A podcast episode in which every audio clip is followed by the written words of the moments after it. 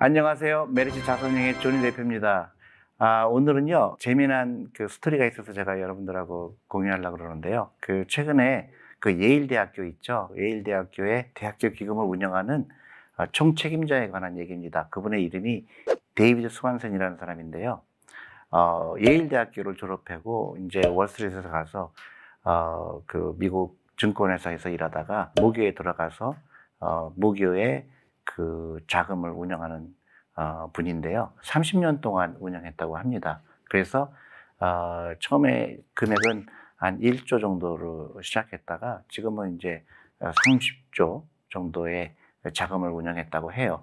그래서 단순히 그분이 수익률이 어떻고 그러는 것보다도 어, 되게 어, 이분이 남긴 업적이 굉장히 어, 큰 것 같아요. 단순히 수익률의 문제가 아니고 어, 이분이 노, 했던 노력한 거, 대학 기금을 어떻게 증가시키는 그 노력을 하면서 다른 대학들도 어떻게 어, 투자해야 된다는 교훈을 안긴 어, 사람입니다. 그래서 이 사람은 굉장히 대학 기금의 자금을 가지고 다양한 곳에 투자를 했고요. 그 중에서 가장 획기적인 변화가 헤지 펀드에 투자했다는 사실이고요. 투자 대상을 늘려왔던 거죠. 그래서 지금은 그 대부분의 헤지 펀드가 처음에 많이 투자한 데가 대학교의 인다우먼트 펀드들입니다. 대학 기금들이 굉장히 용감하게 투자했고 그것 때문에 어, 수익률이 많이 났고요. 또 비상장 회사들도 어, 투자를 했고 부동산도 투자했고 다양한 방법으로 투자해서 어, 그 대학 기금을 늘려왔다는 거죠. 대학 기금이 많아져야 되는 게 또 하나 중요한 이유는 미국은 대학교끼리 경쟁이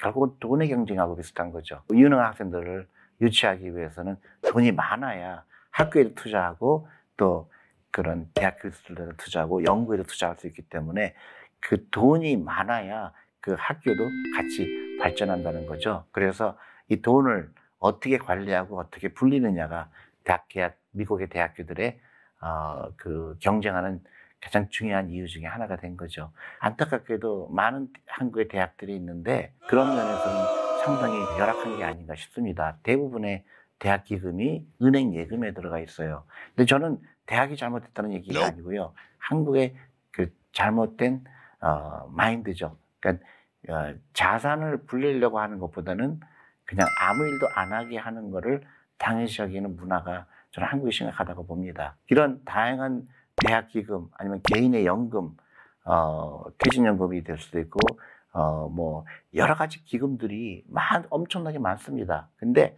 이런 기금들이 주식에 투자되지 않고 있고, 다양한 방법으로, 어, 투자가 되지 않는 게, 어, 굉장히 안타까운 사실이죠. 그래서 저는 이 데이비드 스웬슨이라는 그 에피소드를 여러분들하고 share하면서 우리도 이제는 투자하는 즐거움을 다 같이 느끼는 사회가 돼야 되고 너무 원금 보장이라는 늪에 빠져 있는 거는 이제는 우리나라도 졸업할 때가 되지 않았나 이렇게 어, 생각해서 어, 여러분들하고 같이 어, 이런 데이비드 스웬슨이라는 사람에 대해서 알아보게 됐고요. 여러분도 인터넷에 찾아보세요. 이분이 사실은 30년 동안 예일에서 일하면서 많은 변화를 이끌어온 사람입니다. 감사합니다.